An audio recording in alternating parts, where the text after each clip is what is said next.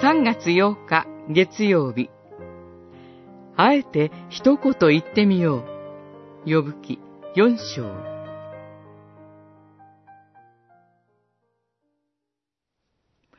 テマン人、エリファズは話し始めた。あえて一言言ってみよう。あなたを疲れさせるだろうが、誰が物を言わずにいられようか。四章、一節、二節。嘆く予部を慰めようと、友人のエリファズが語り始めます。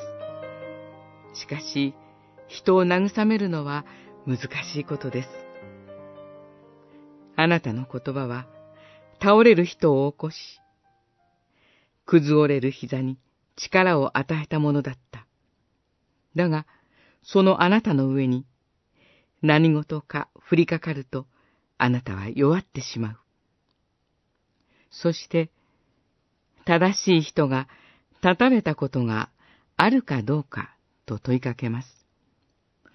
行いの善悪に応じて、その報いがあるという、この世の一つの考え方に従い、今の苦しみは、予部の罪に原因があるとほのめかしています。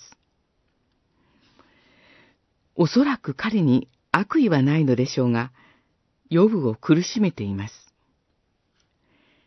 苦しみの意味を、神なき人間知性だけで理解しようとするなら、エリファズのようにもなるでしょう。しかし、大切なことは、天の神を仰ぎ見ること。神に立ち返りましょ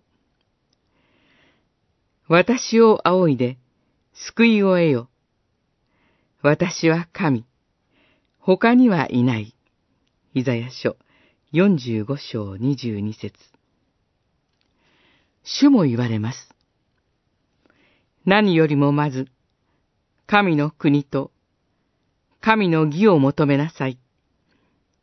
マタイによる福音書、六章三十三節